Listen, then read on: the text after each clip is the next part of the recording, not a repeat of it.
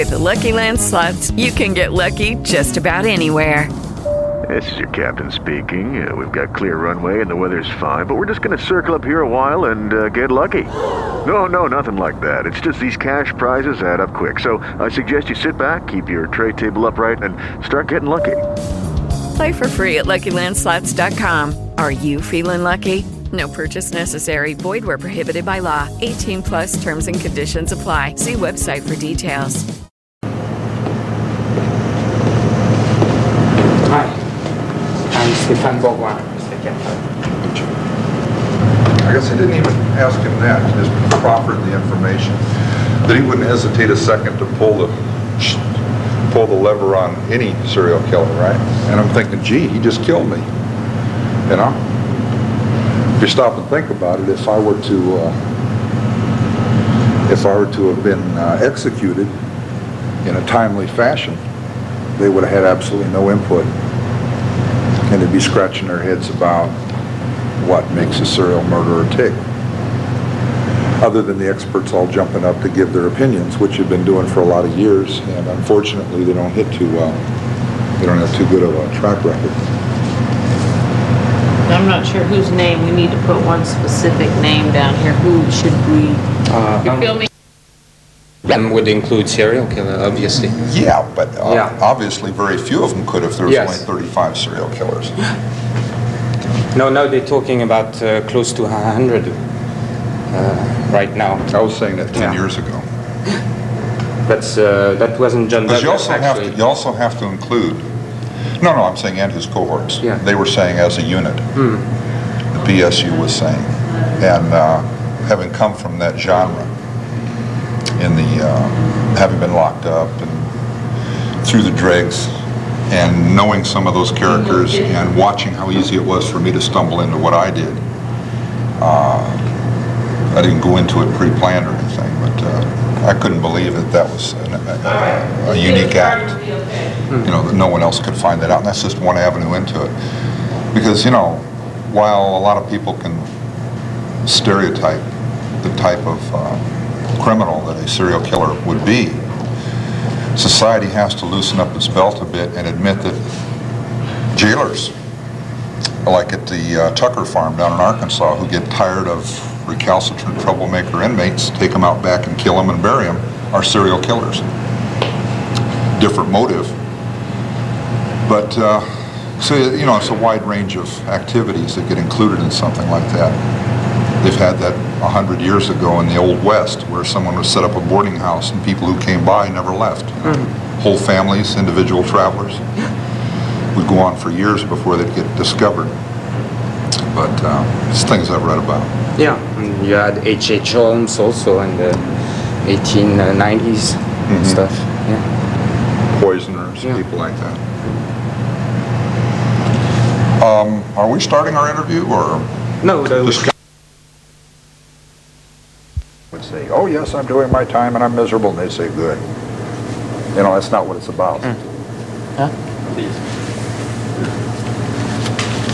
Uh-oh, we're getting serious now. I can tell.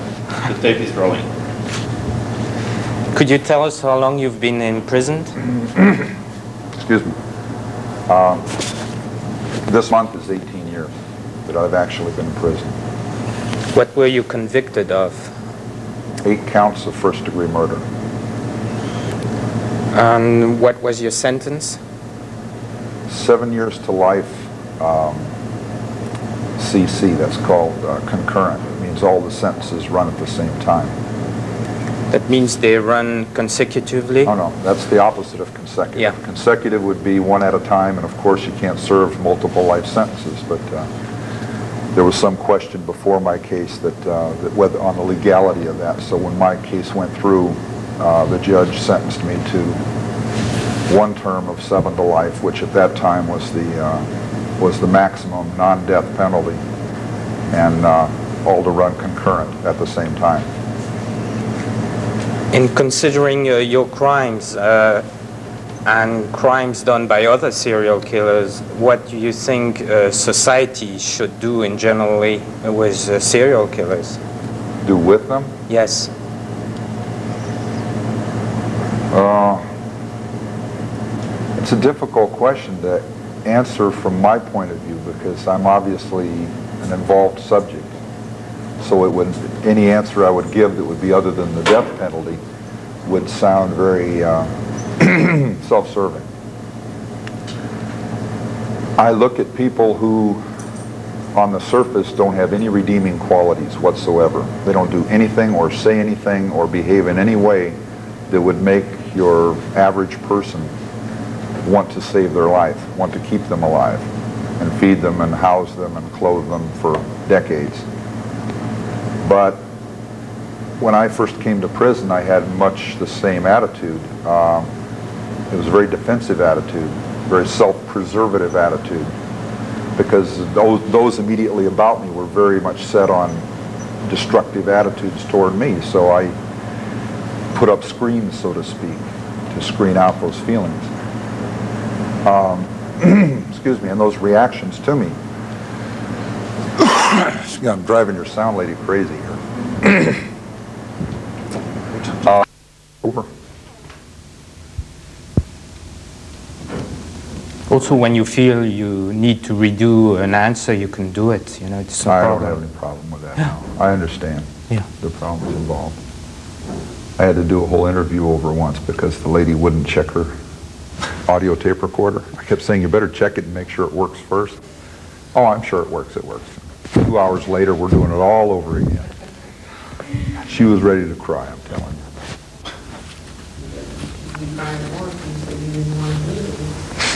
I guess I could have, but that was the where I, the, the pen was mightier than the sword, right? The only interview I did back at, back at the time of my case. This is just a little anecdote for you here. But uh, I went through the whole investigation, the whole trial, no interviews with the media, right? And then this one woman who had treated me pretty fairly in the media, she was in this uh, drove or driven toward uh, beating me with the newspapers. Um, she tried to do a more in-depth piece around it. And uh, so I did an interview with her before I went to prison. It was the day I was sentenced and I was waiting for the bus, or the, the car to prison here. And uh, actually, wait a minute, excuse me. That was, the, that was where I gave her the interview. Okay. I talked to her just briefly. She came, she was hovering around. I was at the, the, the jury room to the courthouse talking to my lawyer. He hadn't shown up yet. She was up there talking to the officer that was with me. And we all just had a, I said, my officer, or my lawyer does not want me talking to the media at all. So quick, I see him coming way down the hall. I said, let's set up a little scenario and act like I'm giving this really incriminating interview that screws everything up, right? And she kind of laughed because it was breaking the, the tension in, in the room, you know. So we set up this little scenario and she's busily acting like she's writing and I'm talking about all of this harebrained stuff that relates to the case and feelings and he just he just starts turning bright red as he gets within hearing range. He's like a big clown, got this huge forehead, hair standing out all over, and now he turns bright red. And he says, matter, a wet hand. And he stomps into the room and slams his briefcase on the desk and and uh, we all start laughing and he gets really mad now. I said, what are you laughing about? I said, this was a setup just for you. I said, I'm not doing any interviews. But later on I gave her an interview because uh, she'd treated me so fairly up to that point and, uh, and also had uh, she gave me a pen that day. It was a, a cast aluminum uh, ballpoint pen. And I took it back to my high security jail cell up in Redwood City. I was really slammed down tight. I'm in a two-man cell by myself. They have a camera on me 24 hours a day, a monitor, videotape monitor. The lights are on. It's, uh, two sets of these four-footers here. And it's as bright as day all day long, all night long, you know, 24 hours a day. And I was there for five months. And uh, I brought this pen back in. I smuggled it in with me. And I get strip shook leaving the cell. I get strip shook coming back in. And I brought this pen in and it got in with my legal papers. And uh, a few months later, in the middle of the trial, I smashed the pen on the floor with my boot, sharpened it, got a sharp edge on, a, on the metal, and slashed my wrist. And was bleeding all over the place. And uh, it was very messy and very exciting, and everybody was dragging me off to the hospital, get sewed up and all of that. And uh, I got maced, shot up with industrial strength bottle of mace. They had about a quart of it, and they just gassed me with that whole thing. And uh, dragged me off to the hospital. And I made a, a quippy comment. I don't think the police translated it properly for the media because they missed it. They'd love, you know how they love to get into puns on, on broadcast television. They love these little verbal puns and plays with words. And the pen is mightier than the sword. I turned the pen into a sword and, and cut myself. Both times I attempted suicide, I did it with a pen or parts of a pen. And I thought that was kind of uh, interesting, but uh, the media never picked up on that. They were too busy being serious. But at any rate, uh, At one point? once in my life I could see every aspect of my life, my crimes, um, who I was, how I really felt about things, without any defensive or protective accoutrements was all gone. And uh, it was fascinating to me. I was uh, semi-conscious. Uh, actually, I was conscious. I just, you know, I couldn't get up and move around a lot.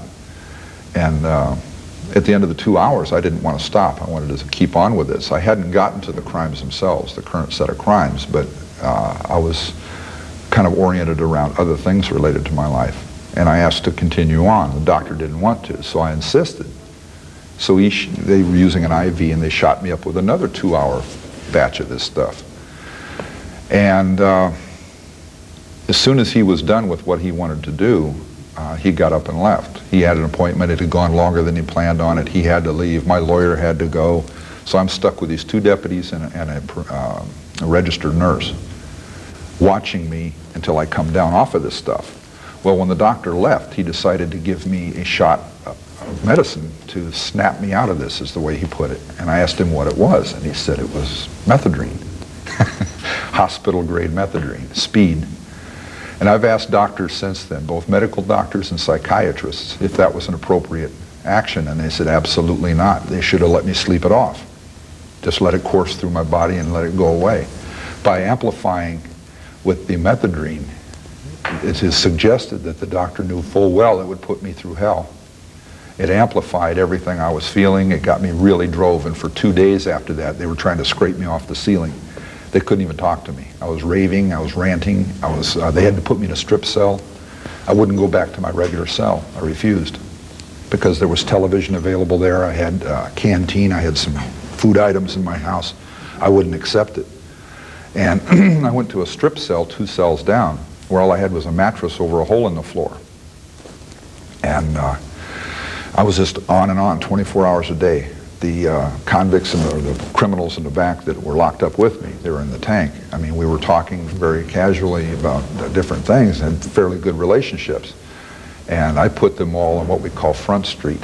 I exposed all of them to all of the negative sides of our relationships and called them all kinds of uh, cowards and punks and this and that and the other because they were even talking to me.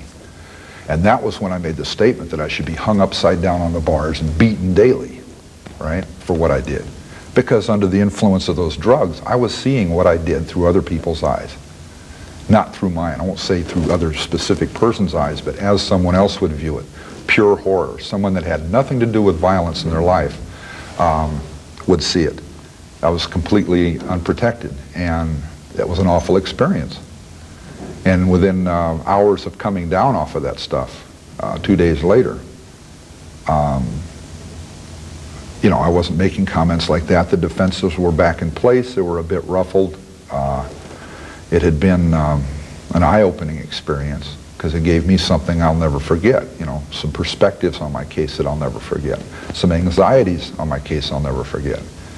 And all I can give you to gauge it by is that when I went into that hospital, the nurse came out, and she was the typical battle axe professional nurse, been on the job 20 years, great woman with the wheelchair, severe stern face, and she's looking at me with razor blades. She could just dice me up in a second without thinking about it. She's really having fits. You know, I'm in the chair, she wheels me inside. Five hours later when I come out of there, you know, she's wheeling me out. And as I'm getting into the car, I got this tortured look on my face. I've been crying, I've been tearing at myself, and she looks at me with this very compassionate look and she says, good luck. Because she got a good look at what was really inside. That she could, she, she was already aware of the evil I was capable of and the, and the horror that had happened in the case. And now she saw a lot of my real feelings. And her knowledge of chemicals and medicine and treatments and all of that, she knew I wasn't faking. And from her, I got a good luck, you know, and she was serious. never seen her since. But then the, uh, the ironically, the deputies that were stuck with me that day, trying to wait out this, this fit I was having, this rage, because they hadn't anticipated that. But they just tried to figure, well, we'll, we'll keep, he's so outraged right now, he's so drove, uh, let's just keep him here until he calms down a bit, then we'll take him back to jail. But I didn't calm down. It just kept going on and on and on and on. And uh, at one point, I asked the deputies to handcuff me to the rails of the bed because I was afraid I would rip my eyes out. I was really acting up. And uh, he was he had known me well enough for a few months. He didn't want to do that. He says, "Oh, come on, Ed. That's calling me by my first name." He says, "That's not really necessary, is it?" And I said, "Man, you better put him on, or I'm going to tear that goddamn gun belt off of you and blast you. I might beat you to death with it." So he comes over with the cuffs. He's a little offended by that. So he comes over with the cuffs. He starts to put them on my wrist, and I just went through some kind of incredible convulsion. I just yanked him clear across the bed, you know, because I was in and out and yanking like this. And he had the other hand cuffed already. He's putting cuff on here, and I just, and I yanked him across the bed, zing, off he goes. He's hanging onto this handcuff. And at that point, he cuffed me up real quick, finished. I already had leg irons down at the foot of the bed. And I just was yanking those rails up and down with my wrists, and that's very painful with handcuffs on. You know, these stainless steel rails. I just up and down and up and down, yanking them and trying to pull them in. And we went like that for a few hours, and finally they said, we got to get him back to jail. He's not going to change in the near future. In general, people see serial killers as one category, but there are actually seven different types of serial killers. Would you care Several to... or seven?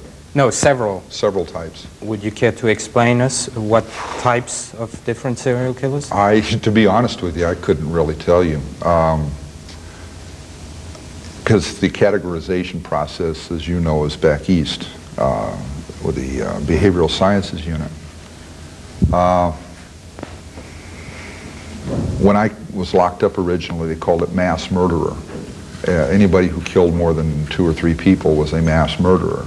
And whether it was all at one place or over an extended period of time. And then uh, in the early 80s, they came up with this differentiation called serial killing which was living two lives basically.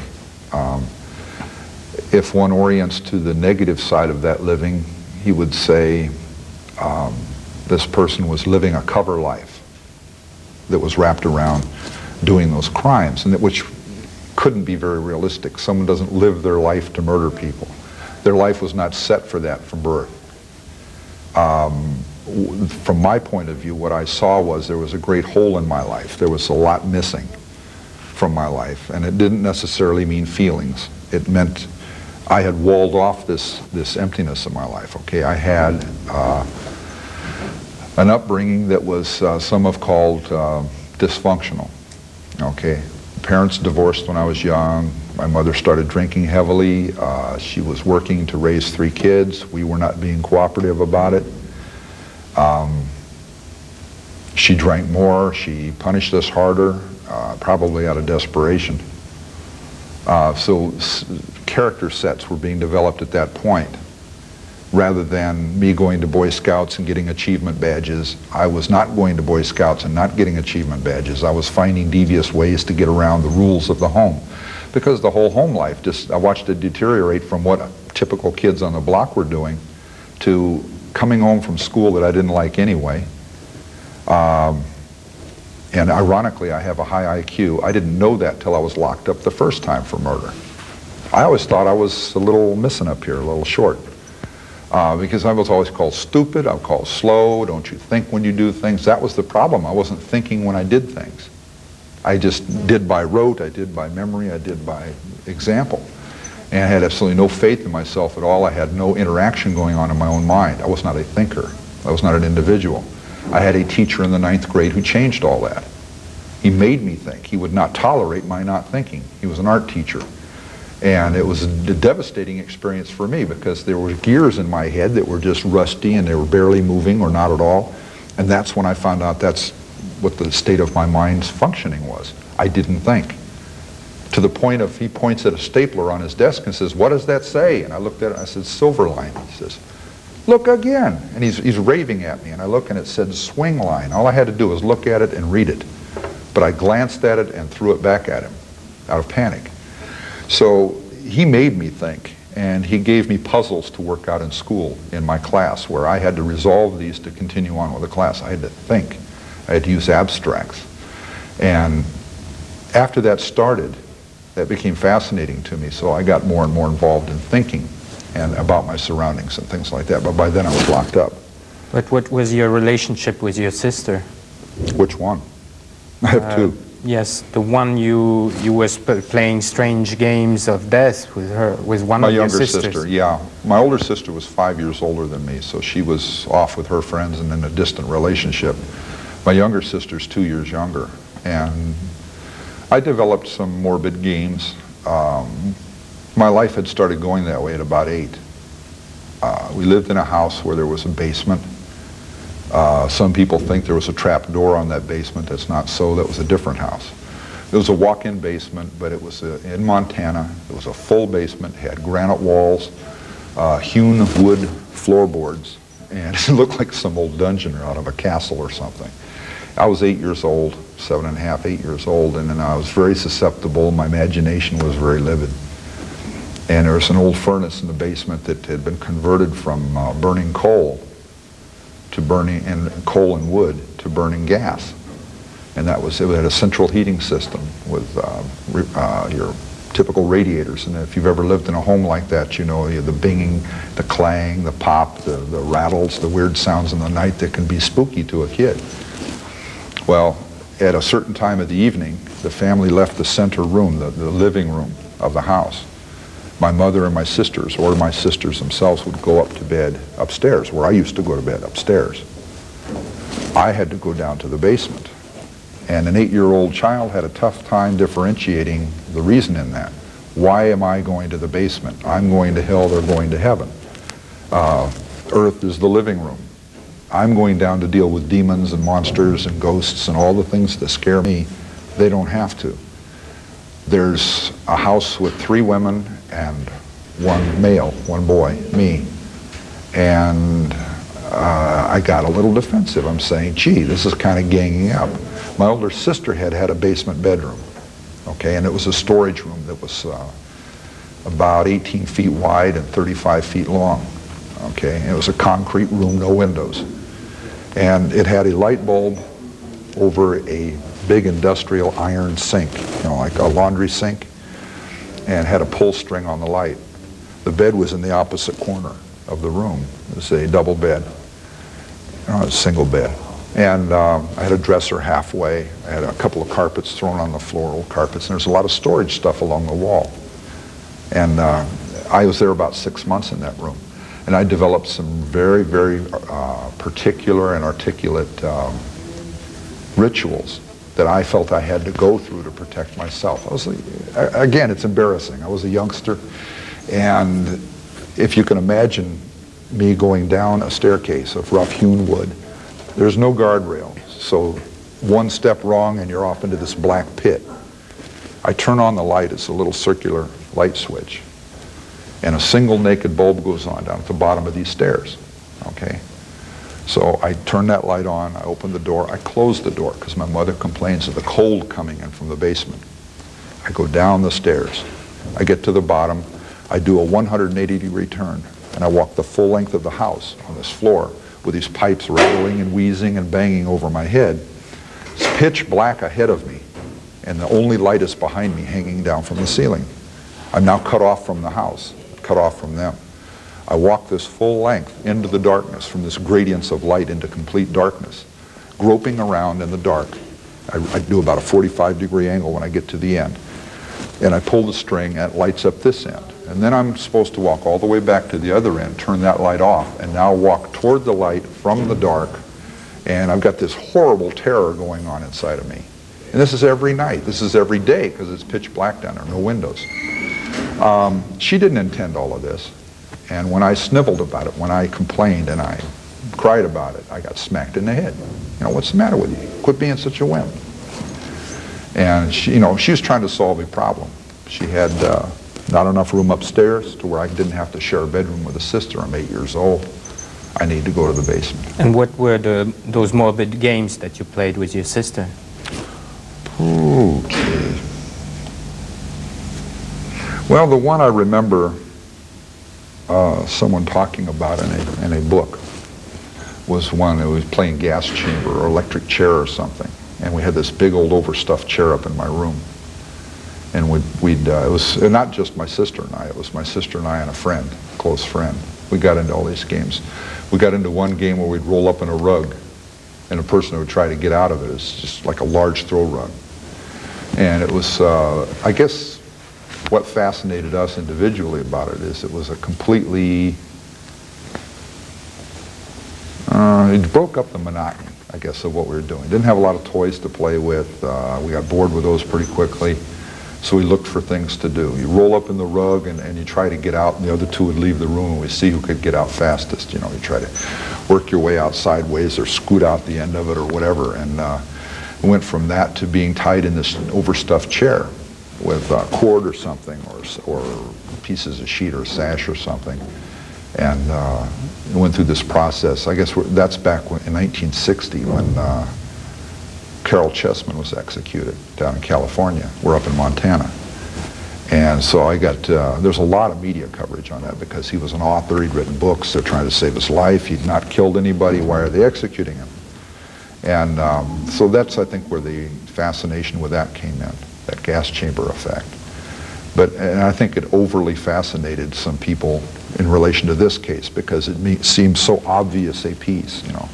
I'm preparing my mindset for doing deathly kind of things. Another obvious piece uh, would actually be, uh, I don't know if the story is true, that you beheaded uh, one of the, the, your sister's doll and cut off uh, the hands of the doll. It's interesting you bring that up. Um, I had a cap gun. It was uh, by Mattel, right? Fanner 50 it was a very fancy cap gun. I got it in New York City. I went there for one summer with a cousin. And when I came back, my sister was kind of jealous, my little sister. For years, I never really put any value on what happened. Tried to, you know, figure out beyond the obvious what happened in this scenario. But she, I've since found it plausible to believe that when she was angry or jealous about something, she would fuel her attitude toward resolving something. She hated that cap gun because it came between us as brother and sister. It was something I had that she didn't have. Uh, that trip represented something she really wanted, I, she didn't get, and I did. Uh, but very soon after getting back from that trip, she got in an argument with me. It was over something really petty. She got really outraged. She picked up that cap pistol. I said, don't throw that. And she threw it right at me. Wham, hard. It hit the floor and my toe, and it hurt bad uh, but it broke the gun, the inner mechanism. It wouldn't work after that. I picked it up, I found that out. It wouldn't cock and pull the trigger anymore. And that really outraged me. So I said, so you want to play like that, huh? So I go running into her room. She says, what are you doing? What are you doing? She's shrieking and chasing me, right? So I run into her room and I grab up her Barbie doll. It was the one fancy doll she had, the Barbie doll. Everybody has one, right? Uh, she had a pair of sewing scissors sitting there and a sewing machine, a sewing kit. I grabbed the scissors out. The head didn't decapitate, it pops off. So I popped that off. I said, well, that's going to go right back on. That's no damage. So I took the scissors and I cut the hands off the doll. I said, here, now you got a toy that doesn't work too good. I got a toy that doesn't work too good. That was my attitude. It wasn't quite just me going and, you know, uh, dismembering her doll. Again, that, I think that's a little bit too quick an assignation. It's not me to judge these professionals, but when they look at me here on Monday morning after the football game and they say, gee, here's all these little parts of the puzzle, oh, this indicates what he was going to do. And if that's the case, I want to know about the teenage kid or the preteen kids and the puberty, the pre and post puberty kids. They're going through these raging moods and attitudes that go out and kill neighborhood cats. They hang them up from a telephone pole or hang them up from a tree, shoot them full of arrows and set fire to them. I was reading about that in Dear Abby. Where are those children today? Are they serial killers? Or are they police chiefs and mayors and, and aldermen and assemblymen? But I'm actually, saying there are periods in when kids go through very violent development into, I mean, potentially violent. They break things, they steal things, they lie, they go through these changes. Yet I've had these people, uh, one or two doctors in particular who I won't go into, who very casually just slapped all these assignations on there and said, well, of course, if you run into a kid that's doing this kind of thing, you've got a developing serial killer, you better put him in treatment real quick and save his life, right? To a point, I agree with them that someone who's acting out and has a dysfunctional childhood or has just gone through a dysfunctional childhood and hasn't gotten violent yet or is heading toward that direction, passive aggressive.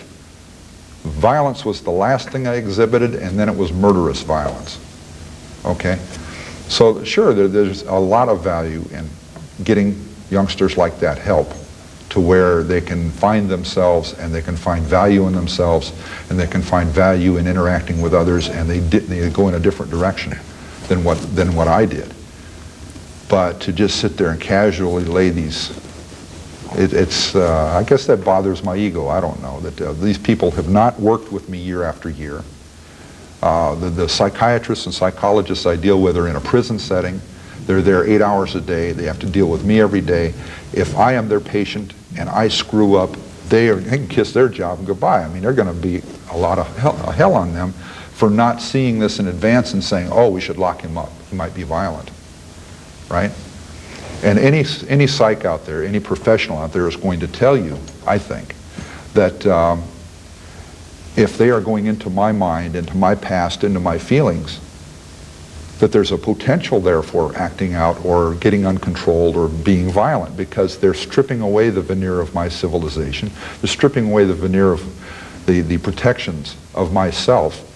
And there's a lot of things that can come jumping out of there. And then to walk out of that therapy session into this kind of a setting, prison, where it's very violent, it's very uh, aggressive, it, it's, a, it's a distilled kind of uh, medium that uh, you might encounter on a street corner somewhere, the street corner thug, or the street corner punk, or the alleyway where someone is going to take terrible advantage of you or put you in a terrible situation that you may have to be violent to get out of.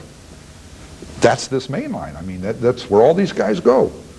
And I'm going to walk out of a therapy session where this man has been peeling my mind, so to speak, and getting into my psyche and my soul and finding out what makes me tick or trying to help put me back together or help try to put me together for the first time.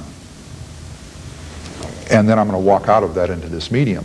That's not very uh, conducive to good health.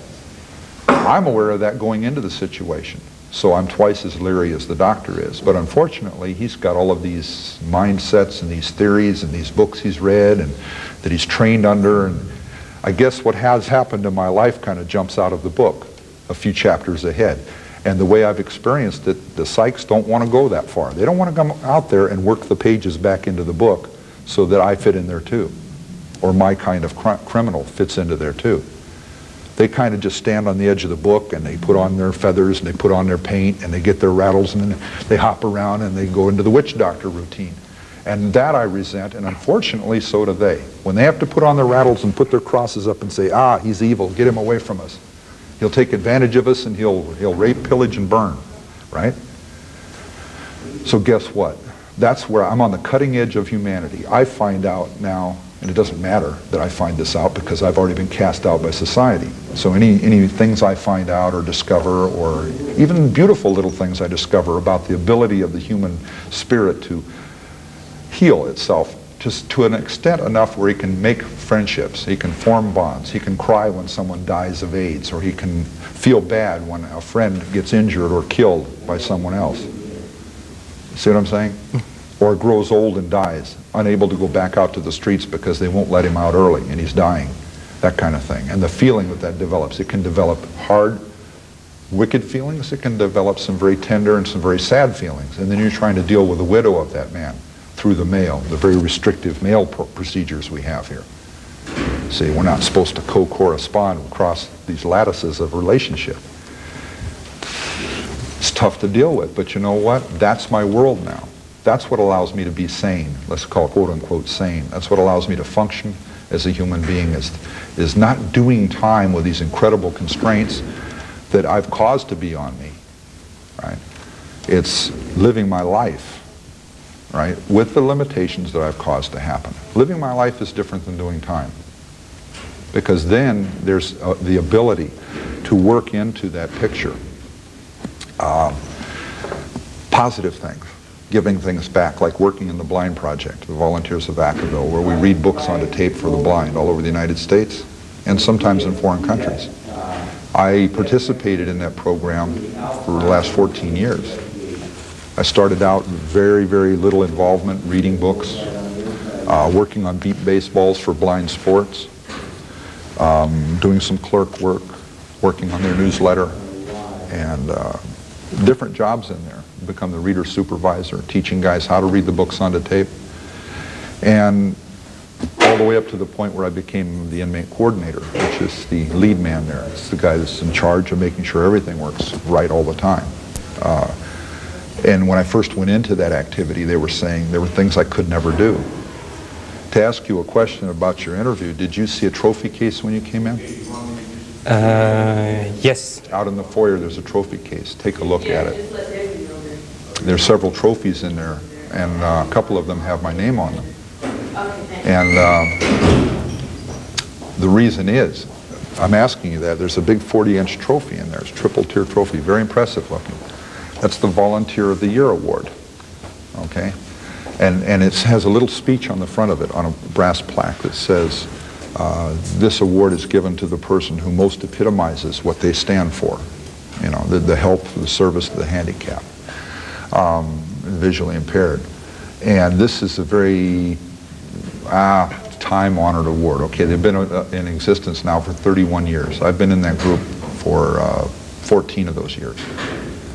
And one of the first couple of years I was there, I used to like, the trophy case used to be in the Blind Project, okay? And I used to walk up and I'd look at that trophy, and I'd never had a trophy in my life. I'd never had a ribbon, I'd never had a plaque, none of that stuff. I'd never tried for it. Well, you had the Junior Chamber of Commerce. Okay, yeah.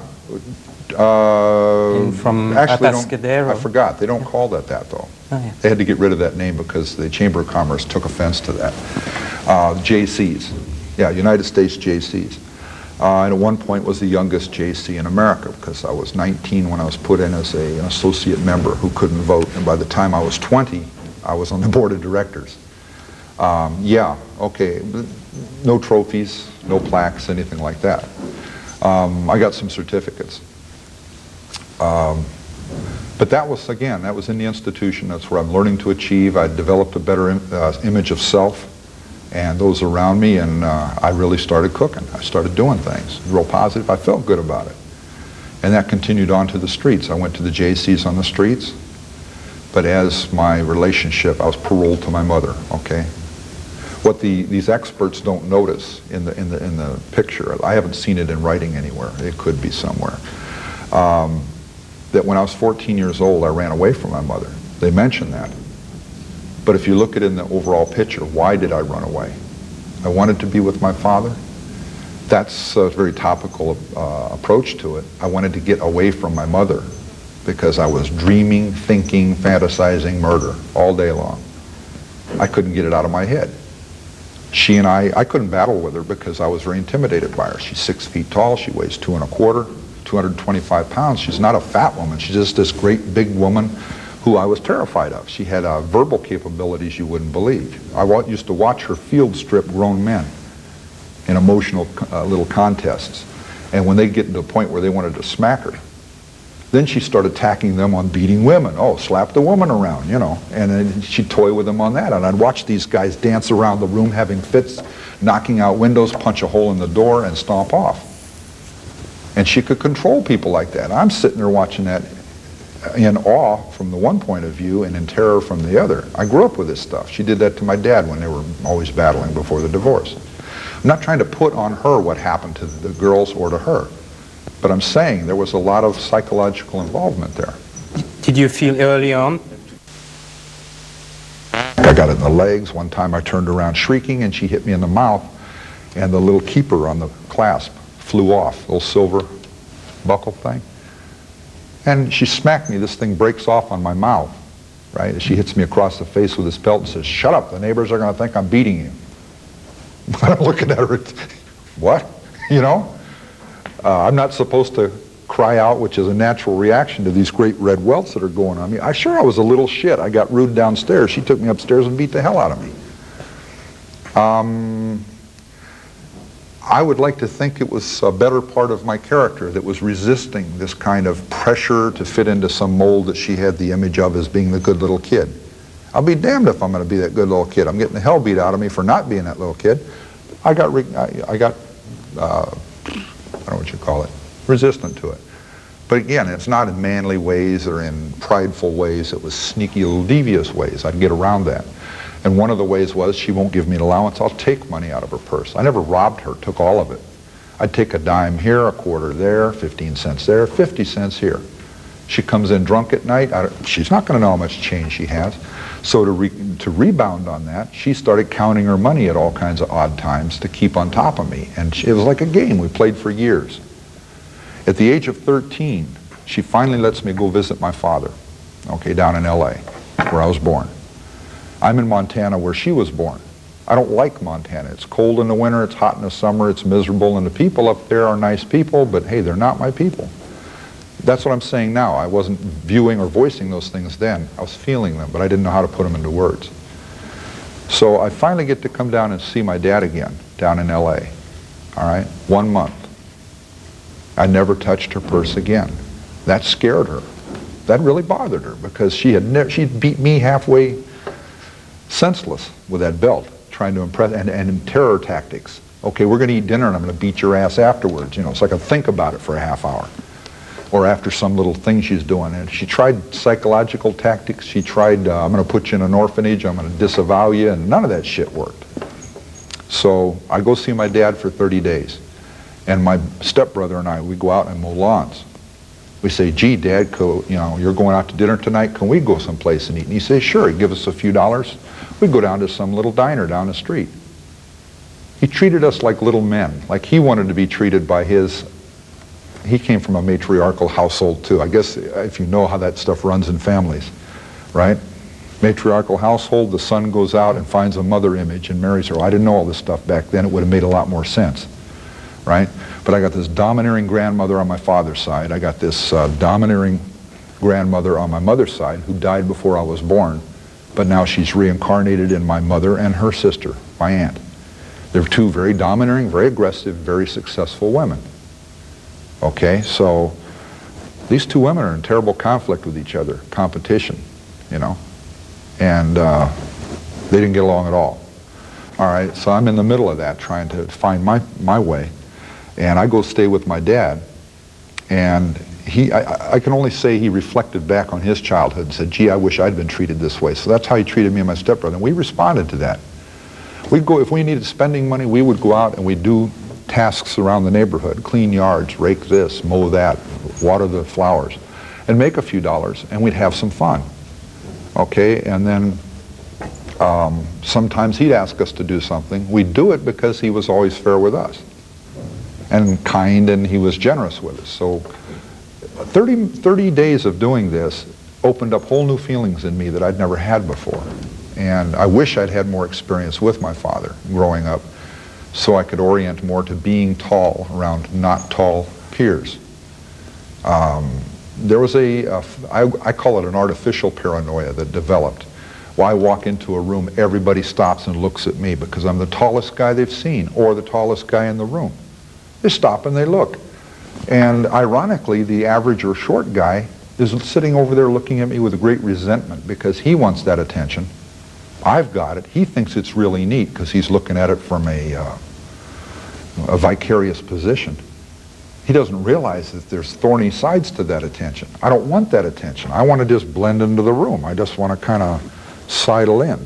So I see two kinds of uh, tall men or tall male or tall female personalities those who are very passive because of all of this thrust on them, or who are very aggressive and they use that and they apply it towards ends. You know, like the little guy who goes out and becomes the bank president and he's the champion this and did that and never saw the fourth grade. Yeah, because he's real aggressive because he's denied all those little attentions. He has to grab them and he has to go out there and put himself in the limelight. I get it naturally, so there's resentment. And little guys tormented me all the time I'm growing up. Did you feel like an outsider, an outcast always. early on? I always felt like an outsider, and it's again because I didn't ever fit in. I'd moved around a lot, for one thing. Uh, I went to different schools when I was in Los Angeles from age, you know, five till seven, when I'm going to uh, kindergarten, first grade, second grade. Uh, I got in trouble in public school. And I look fondly back on those times because that's when I was acting out and I was normal. You know what I'm saying? I'm not saying I went around and kidnapped people in classrooms or broke windows out. We didn't get into stuff like that. But I was tardy and I was messing around and I was recalcitrant and I was getting bad marks for it. And my parents were getting called by the PTA. But you know what? That's a hell of a lot better than a few years later when I'm real spooky and I'm real quiet and nobody ever hears from me and I'm in school and I go home and very few people knew me because I'm in that basement and now I'm pulling into myself and now things are getting very morbid in their orientation. I start becoming fascinated with things evolving around death and destruction and evil and all of that. I'm not saying I became a Satan worshiper because I didn't. I was afraid of evil things, afraid of those powers uh, that we all don't understand. And as a little kid, you know, I had a, very, very strange orientation to those. I mean, it wasn't rational. What was your, your fantasies at that time, morbid fantasies? At what, about age eight or nine? Or later on when you said you were thinking all the time about death? What I was fantasizing about, I was building up big loads of frustration inside, big loads of, uh, of hatred because I had no outlet for it. I should have developed outlets, but I didn't know how at that time. So the outlets that developed themselves, or I developed without knowing it, um, were fantasies about um, me being the last. I, I, got that out of a school book, this thing of being the last person alive on the world. And, and the, the thing that was posed to me in this textbook was, it was uh, uh, social studies. And it was meant to play upon the loneliness youngsters can feel and that it's a very uncomfortable feeling, and you can't have love and you can't have adventure and you can't have excitement without being able to share it with other people, because that's where a lot of the dimension comes from. Okay, so they pose this thing at me, well, what if you were the last person in the world and you had all these cars and airplanes and boats and ships and, and things to do, but nobody to share it with, right? Um, wouldn't that be awful? And I thought, hey, that's a thought. I never thought of that before. So it became a seed, like a little core to fantasies for me. Some mysterious thing has happened and everybody else is gone, and I got all these things I can do and no inhibitions, no restrictions. I can do what I want. I don't get yelled at anymore. Okay, that soon became very hollow. So I built upon that and added to it. Well, people were still around, but they were inanimate. They couldn't affect me. They couldn't hurt me. And then it went further and further and further until finally, uh, it, by the time I'm reaching uh, puberty, I'm approaching puberty, and I'm starting to sense myself, and I've already been accosted by a girlfriend, not sexually, physically, but emotionally. She's trying to, you know, she was a little ahead of me. Uh, we're the same age, but she was uh, pretty aggressive, and she's a beautiful young girl. Uh, but I wasn't ready for that kind of relationship, and I was scared by it. She kind of cowed me into backing away from the relationship altogether because she wanted to get physical. She wanted to kiss and to neck and to smooch and imitate what she saw in older kids. And that kind of terrified me because I didn't understand the feelings inside. At one point, uh, your sister teased you also about uh, a woman school teacher. And you said uh, if I wanted to kiss her, I had to have to kill her first. Yeah, that had been um, that had been a. Uh, um, you can imagine how that goes. Uh, the deep dark secrets that one sibling shares with another. It's troubling inside of me. So uh, that was from that that period, that more advanced period where people were still there. They just weren't animate. They could not react or respond to what I was feeling or what I was sharing because what I was sharing was very embarrassing, very humiliating. It's hard to talk about now, really, because it's uh, obviously it affects uh, how a person feels about himself. But it's not too hard to get around that because then I look at the wreckage I have behind me, the dead people, caused by my self-indulgence in fantasy life and then my self-indulgence in not doing something about it, like getting help or taking action against myself even. A lot of people committed suicide at early age, and they don't understand why. You know, and a lot of times uh, again, by troubled parents and school counselors. They'll water it down into, well, he couldn't adjust and he was having a difficult time, so he took his life. I would not want to say too casually that they're probably pretty lucky he did. Not in every case, not even in most cases, but in some of those cases, you might have had some very inwardly violent young people that they had on the one hand the prospect of they're about to act out, and on the other in a very violent way or a very uns- unsocial and socially abhorrent way. And on the other hand, they keep holding it in, you know, and they say, I can't do that. So they, you know, sometimes they kill themselves. I played with death. Um, one of my favorite tricks back then was to go out and lay in front of the, in the cars, in the traffic. Uh, I'm walking down the sidewalk with a friend, you know, it's a roustabout friend. And we're clowning around about something, and I'll say, hey, check this out, and I'll go lay in the street like a stiff. I go, I'll lay in the street like I got run over. And a car comes driving by, and of course I'm expecting this guy isn't drunk. I'm expecting this guy isn't slightly demented and say, hey, there's a kid laying in front of me. Yeah, it's his fault. Thump, thump, you know, and just shift gears going over me. They always stop, and they get jump out of the car and get all upset when I get up and walk off or run away. And uh, but it was a little game we played. He didn't go lay in front of the car, so I was doing that. You know, I laugh now because it's embarrassing, but uh, it indicated, I think, uh, how little I thought of myself. I think it indicated that a part of me would rather I got run over right then than uh, I pursue what I was continuing to pursue in my life because, you know, looking at myself and how I was developing inside, nothing good could come of that. And you had also a great admiration for John Wayne at the time. He looked a lot like my dad.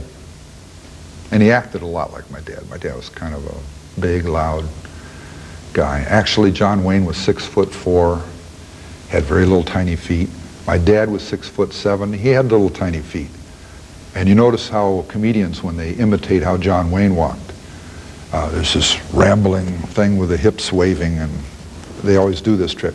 You ever wonder why? He didn't just pick that way to walk. I found, uh, quite by accident, that very big men with very little feet, who have abnormally small feet, have a tough time balancing, and it's a little balancing act they're going through. I went to uh, Grauman's Chinese Theater after it was renamed, and I went and checked all those different footprints out, and here I'd grown up as a kid, not a very tall kid looking at other people being like this, much shorter than me. Um, in my mind's eye, it was all balanced. And when I saw pictures of other kids and me, or other people in me, and there's this great difference, it was always shocking to me too, because I never saw it that way. but here I went, and I watch all these movies and TV programs, and I see these people as being bigger than me because I'm a youth. And then I go to this, this physical exhibit where it shows their foot size. And I step on John Wayne's boot print with his cowboy boot, and my shoe completely covers it over. It's gone. When I was 14 years old, I had bigger feet than he did. you know? When I was 14 years old, I had bigger feet than my father. I was six foot three and a half, he's six seven. He works on a construction site as an electrician. I'm going to junior high school. We go to Kinney's. We get the same kind of Oxford shoes, black Oxfords. I wear a 14 and a half, excuse me. I wear a 12 and a half, he wears a 12. All right? In the mix-up of getting up and going to work and going to school in the morning, he comes running around the house looking for his shoes. He grabs mine. I can't find mine, so I go running around the house and I grab his. And all day long, I'm walking around with these pinched feet. I got blisters developing.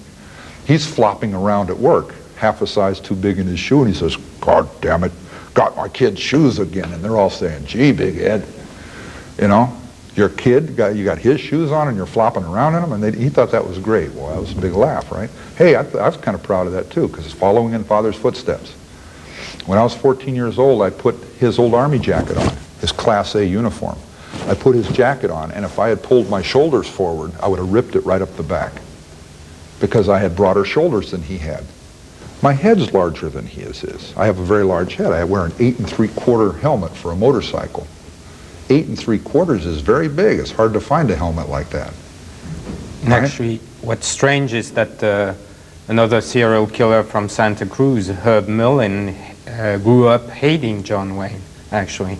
I wouldn't blame him. I was in a jail cell right next to him for months, and I was in prison up in the hole here in the lockup unit for uh, going on three years with him, about two, two and a half years. And at one point, I got him a job in the kitchen. I was already on the kitchen crew, and a sergeant pulled me aside and asked me to talk to the guys about him coming on the crew because he'd alienated a lot of the guys and they were afraid there'd be violence. So I talked to them, and there was no problem. So they brought him out to the crew. He worked a few months. he goes to the main line. I'm still sitting in the hole saying, geez, what happened here? And, you know, uh, I knew Herbie, and uh, I don't call him Herbert Mullin, and of course I don't call myself Edmund Emil Kemper III either. I never heard that in my life until I was locked up for murder, right? Um, but little Herbie was, when I met him in Redwood City Jail, okay, our first meeting was I bumped him out of the priority cell where they could look from the office and see through the steel door, the glass in the door, and see him physically, or they could watch the monitor and watch him. He got bumped next door. There was a shower in the priority cell. Never had to leave the cell. For him to shower from the other cell, he had to go out into the main area. They had to lock everybody in one of the, uh, uh, I guess you call them tanks. They moved 15 guys, 30 guys out of the tank into the activity area. They'd walk him around into their tank. He'd shower. He'd come back out. And all the way over there and all the way back, they're catcalling him. They're calling him names. They're yelling because he caused them great interruption in their day, right? He resented that. He got bumped out of the priority cell into a non-shower cell. I got the shower cell, right? So he wasn't too friendly at first. And I'd say, uh, excuse me, Mr. Mullin. I says, do you have a bar of soap? There's no soap over here. He took it all with him. He had no need for it, but he took it with him. And he'd say yes, and I'd say, well, can I use a bar of it? He said, no. And I'd say, oh, I got one of these little shits here. And what it is, he's a little wimpy guy that hates big guys because he always feels intimidated by them, right? And that's how we started out. So I started thinking about that, and I went back to my old relationships in therapy and group therapy and Tascadero and youth authority and stuff, and I'm saying, okay, well, we can deal with this. So I started, I said, well, I have to be kind to him. So I found out something he liked. He loved Planters peanuts, little bags of peanuts shelled peanuts. And uh, so I bought 20, 30 bags of them. I didn't care for them myself. And uh, I offered him some one day. And they were both on camera 24 hours a day. So I said, Herbie, would you like some peanuts? And he'd say, yeah. And I'd say, oh, I got to him, right down to the inner core there. Yeah, this little childhood thing comes out. And I says, oh, here. And he was fascinated by this thought of, gee, he's just giving me some peanuts and I didn't do anything for him. Uh, I don't know him. He, you know, I'm not being nice to him. Why would he give me some peanuts? So he comes over to the bars. We can't even see each other. And I reach out with these peanuts around the side. And I see this little hand come out. And it, I thought of it almost as a little monkey paw. That's what it seemed like. So innocent, and this little little hand comes out, starts to reach for the peanuts, and then he, and then he hesitated. And he pulls back. And I thought, oh, geez, he's defensive. He's thinking I'm going to grab his hand and rip his arm off or something. I'm this great big guy, right? So without saying anything, I just reached around and I laid him on the bars and then pulled my hand away. And he took them and he enjoyed them and all of that. And I'd say later, I'd say, gee, uh, Herbie, did you eat all those peanuts? And he'd say, oh, no, I still got some left. I said, well, I got plenty more. I says, go ahead and enjoy them. So what I did is I started giving him bags of peanuts. And he had this horrible habit. There's guys back in the tank, and he and I are in these cells facing them through three bars, three sets of bars. And I can't see him, and he can't see me. I don't know where on the set of bars he is. The set of bars is maybe nine feet wide and, you know, eight or nine feet high. And when he would get to acting up, he'd sit there for hours writing and writing at this little desk. And uh, the other guys were ignoring him. So that night they're watching Saturday Night Special, you know, with all this rock music playing and stuff, and they're enjoying it. And he'd get up and make this real loud speech about how bad television is for you and why you shouldn't watch it. All the things it'll do to you. And they're having fits. They're trying to throw things at him. They can't get at him. They're raging. They're mad because he's destroying the one thing they really enjoy. And he's just having a ball doing this. He'll sit for hours all day writing this two-hour speech, exactly as long as it takes to watch that show. So he'd also sit over there and sing these horrible songs. He couldn't sing a lick at all. And he's singing these horrible songs. And one time I was in the car coming back to Redwood City, and the cop got so upset at the singing he's doing in the back of the station wagon, he turns around with his can of mace. He says, I've had it. Get out of the way, Kemper. And I'm saying, hey, wait a minute. You're going to get me with that stuff. And he's trying to mace the guy in the back of the car because he won't shut up. And he's trying to get him to shut up. And the guy just ignored him. He had this way of really getting in people's nerves. So he'd pull these little stunts, these horrible songs and the speeches and things. And I'd say, Herbie, why do you do stuff like that? He says, oh, I have a right to do what I want to do too. And, yeah, okay, right. So I started this what they call be, just real basic behavior modification therapy. Okay, I'd had a little bit of psychology study. I'd worked in the psych testing area in Atascadero. I knew some of these things. So I set up a very basic and very essential, just bare minimum behavior mod experiment, behavior modification, right? You reward them when they're good, you punish them when they're bad. And if you're absolutely accurate in when you do these things, quick punishment when they do bad and quick reward when they do good, supposedly this is supposed to attack you at a subliminal level, a subconscious level, and you don't have a lot of control over your reactions, that it would improve your behavior essentially. And then they have these great elaborate experiments like in Youth Authority when I went through, where they try these things. So what I did is when he was bad, I'd get a cup full of water in a styrofoam cup and I'd reach around and I'd throw it on him. And it's embarrassing and it also gets his papers wet and, you know. So we got in this cat and mouse game. When he was good, I'd give him peanuts and I'd try to gas him when he was bad. It's called gassing. Throw this water on him. And he'd duck all over the house. I couldn't figure out where he was at, so I kept missing him. So what I did is I waited one day till I knew he was asleep, or I suspected he was and I called one of the guys over to the bars from the, uh, the, the, the, place in the back, the tank. And I went like this. I went, and I says, and he reads it and he says, and I says, and I call him over to the bars and I said, hey, I said, I want to work something out where I can get Herbie with these cups of water and he can't figure out how I'm doing it. And I says, I just thought of a way. And he says, what's that? And I said, I want you to set up a grid on the bars where you're at put a little piece of string or a little piece of plastic or a little something he won't notice. Count over how many bars there are on his cell, on his cell front, and, and from the wall, go over that far on your set and set up boundaries. And then when I give you a signal that will be a hand signal, very casually walk over. Don't look at me, just casually walk over and drape yourself on the bars where he's at. So I'll know.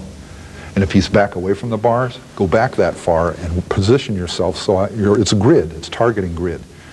So he would do this, and Herbie'd hear me turn the water on, or maybe I'd have some already set up, and I would reach through the bars and I'd blast him. I got him every time.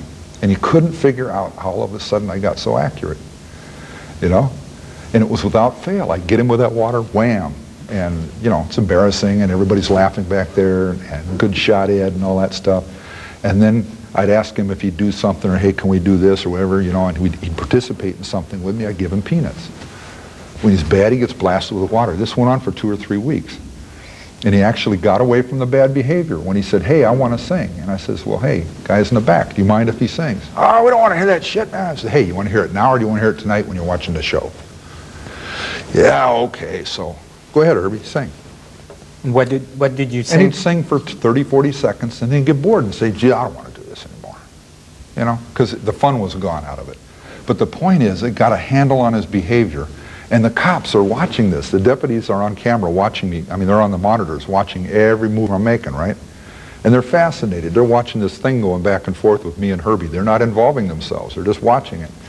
And after a while, one of them come in and said, Herbie is completely cooperative now. He's not messing around. Because I've been, as, as we're talking, these little frictions out between he and I, I'm showing him some insights into why people don't like him. I'm showing some insights into what his behavior is causing in them. And he had realized by that point that it was just he's reacting to how people are reacting to him, and it's just a self-perpetuating thing. And it was the only way he could get out his negative feelings. And I said, well, why don't you pose on the positive? Focus on the positive instead, and the negative will go away. I don't think anybody ever did that with him before, because he responded real well to it. And later when we were up here in the hole together, and we weren't even supposed to be together. They didn't want us together, but we were up in the hole together. Uh, I was the only guy he could talk to. A lot of pain inside, he had a lot of anguish inside, he had a lot of hate inside, and it was addressed at people he didn't even know because he didn't dare do anything to the people he knew because he was aware of all of the structure around that and that that would be the end of his life. And so I started, the way I found out about these things is I would pose little co uh, comments or questions aimed at him as we're sitting up there on the tier, on the concrete floor, sitting there against the wall, talking to one another. And I would say, uh, how did you feel? You know, what did you, when you bought that little Saturday night special 22, I says, uh, did you ever go out shooting with that? You know, just target shooting? He says, well, not much. And I say, well, try this on. You loaded it up. You went out. You set up bottles. You set up cans. You set them around in little areas right around close and, and practice shooting them real fast. And he looks at me all shocked. He says, how do you know that? I said, because that's what I used to do. And those were people. Those weren't cans and bottles. And you never told anybody. So he got all fascinated about how I was able to read his mind and stuff. I wasn't. I saw a kindred spirit there, somebody who was doing something very similar to what I was doing as a child. He went to mental institutions and he went through this these processes where these doctors told him what was wrong with him and these doctors treated things that they decided were wrong with him and he just sat back very passively and went through these treatments and they had almost no effect on him because he didn't dare say what was really going on in his head because they would cast him off somewhere. He'd be totally separated from the human race and there were certain things he and certain things I enjoyed in being in the human race and being part of the human race. We weren't willing to let go of. So that was that, that little desperate hanging on. So here comes these professionals saying, oh, this is wrong with you, little lad, and this is wrong with you, and we're going to fix this up, and okay, okay, I'm well, and yeah. Goes out and buys a gun and starts killing people.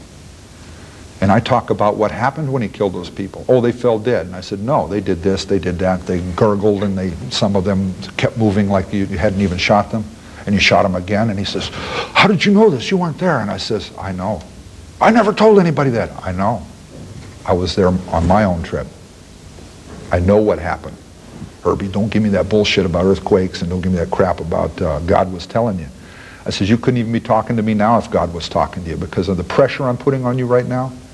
These little shocking insights into what you did. God would start talking to you right now if you were really that kind of ill because I grew up with people like that. Where? In a maximum security hospital for the criminally insane. Adults. I was 15 years old when I went there to go back before that time when you ran away from your mother and went to your grandmother. No, went to my father. Yes, but or, afterwards, yeah. when you went to your grandmother, you were 14, I think. Mm-hmm. Uh, why did you feel you had to kill her? That was a, an outburst. It wasn't I had felt I had to. Uh, I went up there hoping I didn't go there for one thing. I got left there. We went there for Christmas from my father's in L.A. We went up to the mountains to stay for Christmas, and I got left behind.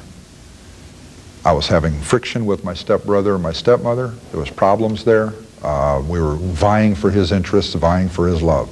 They were desperate because they're the new family. I'm desperate because I've never had the man of my life. I wanted my father's love. I wanted his approval. I wanted his recognitions. And we all got very greedy and desperate at that time, so we fought each other a lot. And it was a lot of friction, and he couldn't handle that, so he got rid of me. Uh, I was old family. I was already failure, so, you know, I got parked up in the mountains. There was a lot of dressing on it and window dressing and things, but I was up there with them for 10 months.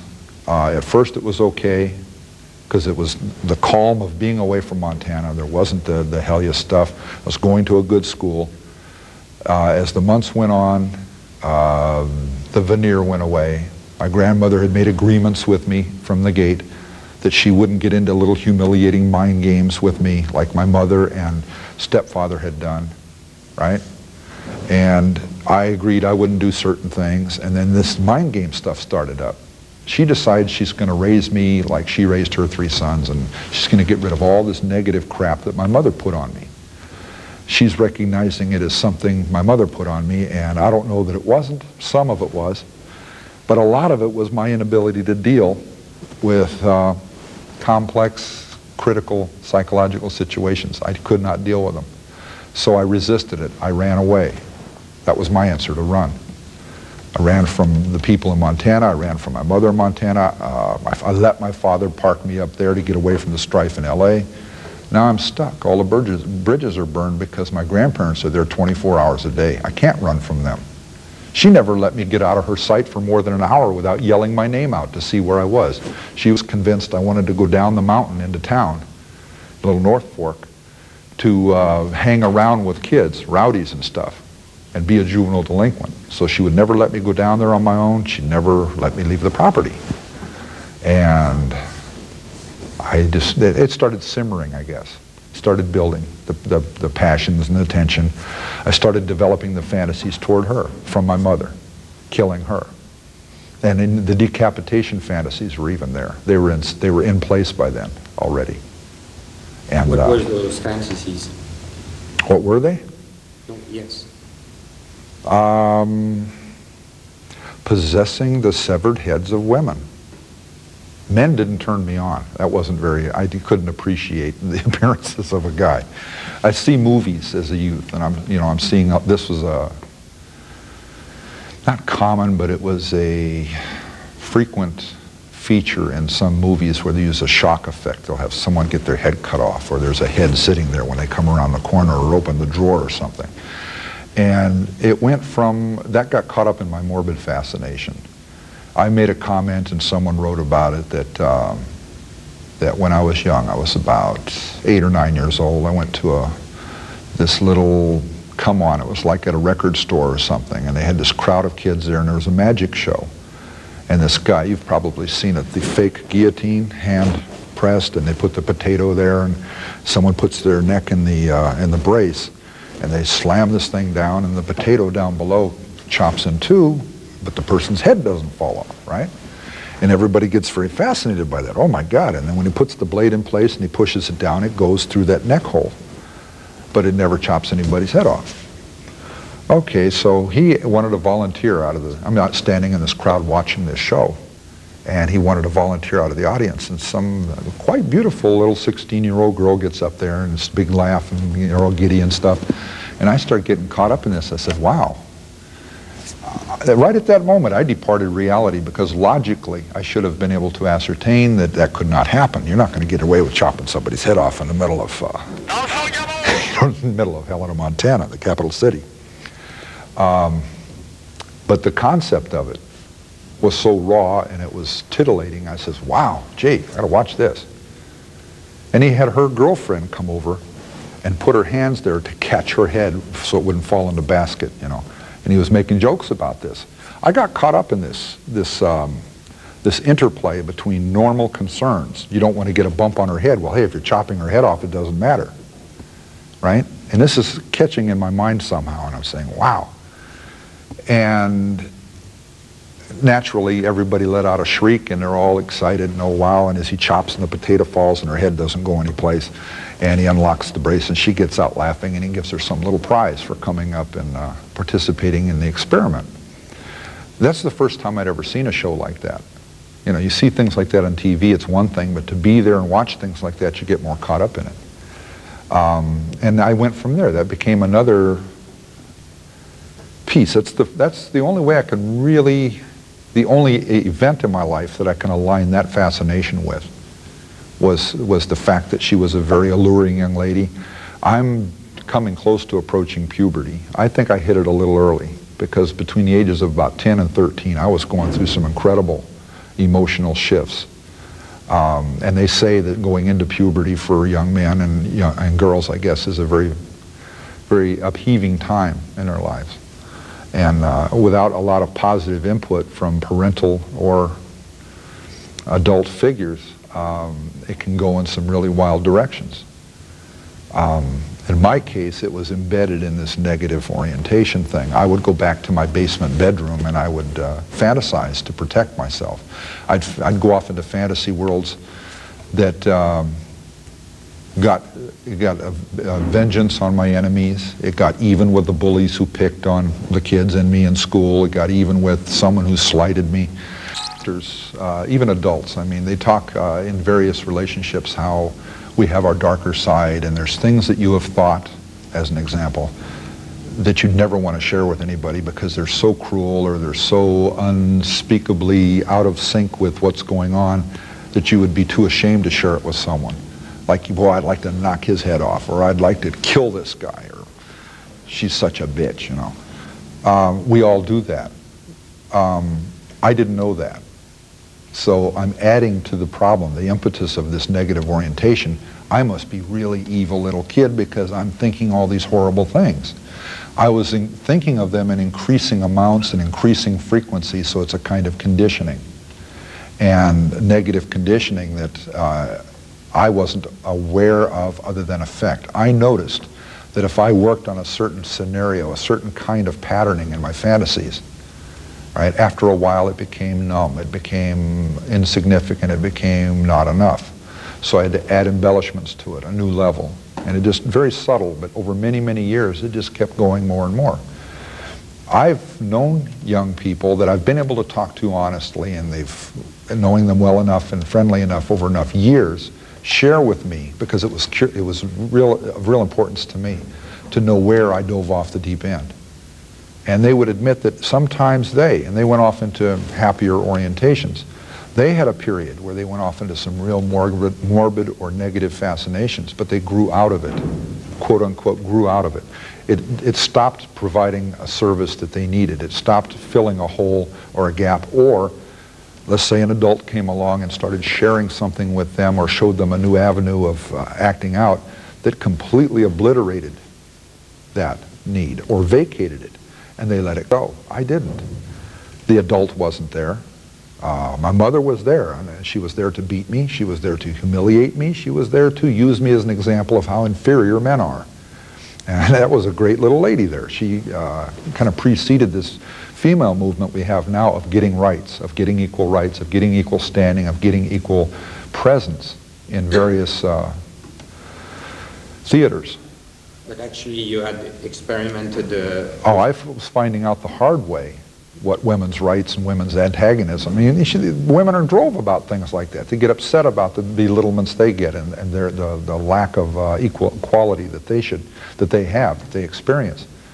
Unfortunately, my mother developed, and I'm, I'm not, it's not fair to talk about a dead person that way. They can't defend themselves. They can't give you another perspective on what really happened. I can only surmise from, uh, to try to be fair looking back on it, I'm seeing that she was making an effort to balance her pain with what she was experiencing. And if you look at her dad, he's a wimp. He never did anything. Mom did everything, you know, so she orientated toward her. So she comes out doing that stuff. I find out in sociological studies and psychological studies that's normal. Not necessarily healthy, but that happens. And my dad, being the wimp out of his family, goes and finds my mom, who's the dynamo out of her family, and they get married, and it'll either work or it won't. And in his case, it didn't work because she kept hammering on him. She wanted him to change this. She wanted him to change that, and he couldn't handle that. After 13 years, he'd had enough. What I resented was I had a mother, I had a father. Father worked, he brought in a big paycheck. We had a nice house, we had friends, we went to school, right? We had birthdays, we had Christmas, we had vacations. Huh? He had Saturday night with the poker buddies out in the, in the guest house by the garage. We were living pretty good. And uh, she absolutely hated that. This, this stereotypical response of this deadhead, this muttonhead she's married to, of wanting to go out and play cards in a smoke-filled room, drinking beer and with these old war buddies. See, I had another problem. My father was in the 1st Special Service Force in uh, World War II. Uh, they did a book and a movie called The Devil's Brigade. He was a combat sergeant in that group. And he volunteered for that as a single man. They would not take married men. That's how my parents met. She was working as a secretary in Helena, Montana, the capital city. He's a few miles out of town at an old, retired, closed down cavalry fort for the U.S. Army that was reopened as a secret base for these guys to train out of at uh, Fort William Henry Harrison, just outside of town. They got to know each other. They quite, quite, it wasn't secretly, but it was very quietly got married because if they'd have known he got married, he'd have been kicked out of the group. This is what was described as a suicide brigade. 5,000 men trained in, just, in all these devastation ways, right? He goes off to war and he does some horrible things. He can't talk about those things. Hey guys, it is Ryan. I'm not sure if you know this about me, but I'm a bit of a fun fanatic when I can. I like to work, but I like fun too. It's a thing. And now the truth is out there. I can tell you about my favorite place to have fun Chumba Casino. They have hundreds of social casino style games to choose from, with new games released each week. You can play for free anytime, anywhere and each day brings a new chance to collect daily bonuses. So join me in the fun. Sign up now at ChumbaCasino.com. No purchase necessary. VGW. Void were prohibited by law. See terms and conditions. 18 plus.